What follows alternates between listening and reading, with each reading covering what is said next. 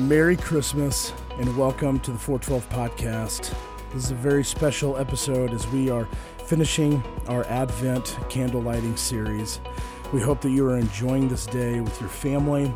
Um, and if not, we hope that you are enjoying this day uh, as we celebrate the birth of our Savior, uh, a Savior who would live a perfect life and die for the sins of the world, and then be resurrected three days later, defeating the grave, uh, defeating our sin, and reconciling us back to God the Father.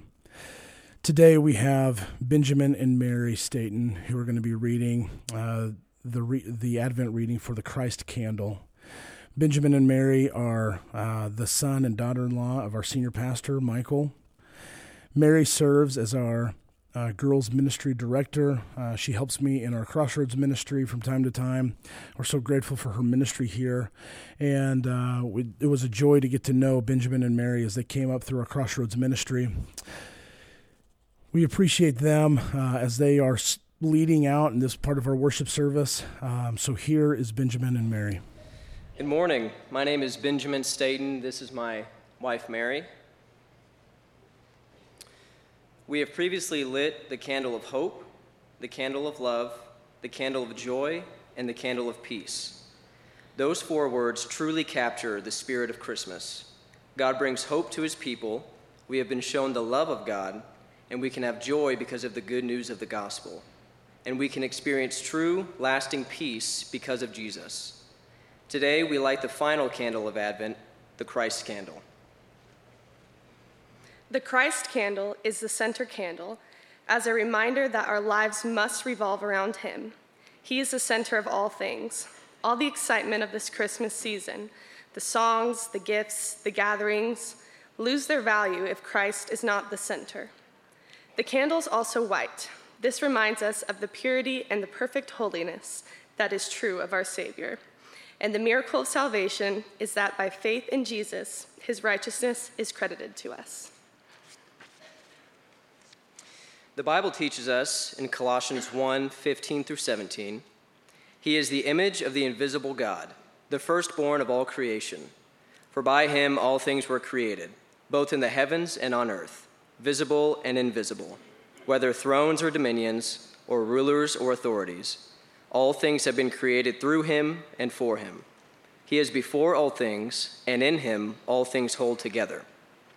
Acts 17:28 says, in him we live and move and have our being. And in Hebrews 12:2, we are told to be looking to Jesus, the founder and perfecter of our faith, who for the joy that was set before him endured the cross, despising the shame, and is seated at the right hand of the throne of God.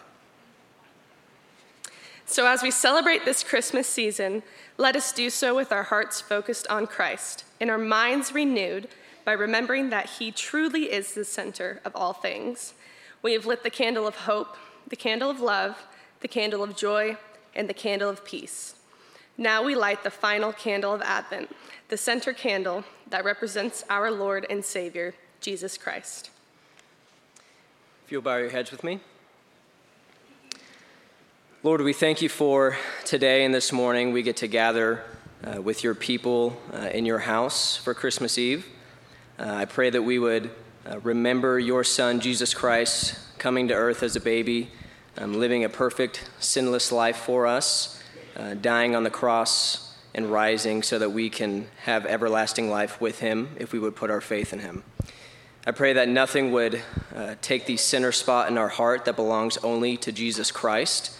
Uh, and I pray that we would share that message with friends and family uh, around us and that we would remain focused on what truly matters today and tomorrow. Amen. Thank you, Benjamin and Mary. We really appreciate you leading in this part of our service.